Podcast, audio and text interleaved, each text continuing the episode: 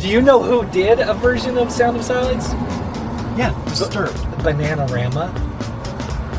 Dude, yeah. it's crazy.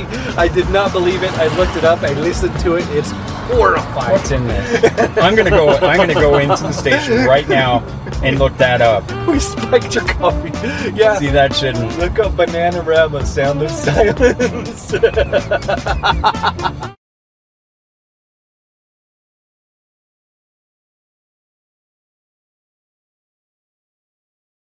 I know who you are. I know what you want. If you're looking for print and radio ads, I can tell you that's not what I do. But I do have a particular set of skills. Skills I have acquired over a very long career. Skills that make me a godsend for business owners like you. If you hire Ken Collins Marketing to build your website, people who look for you online will be able to find you. But if you don't, they will look for you. They won't find you. And you'll go out of business. KenCollinsMarketing.com.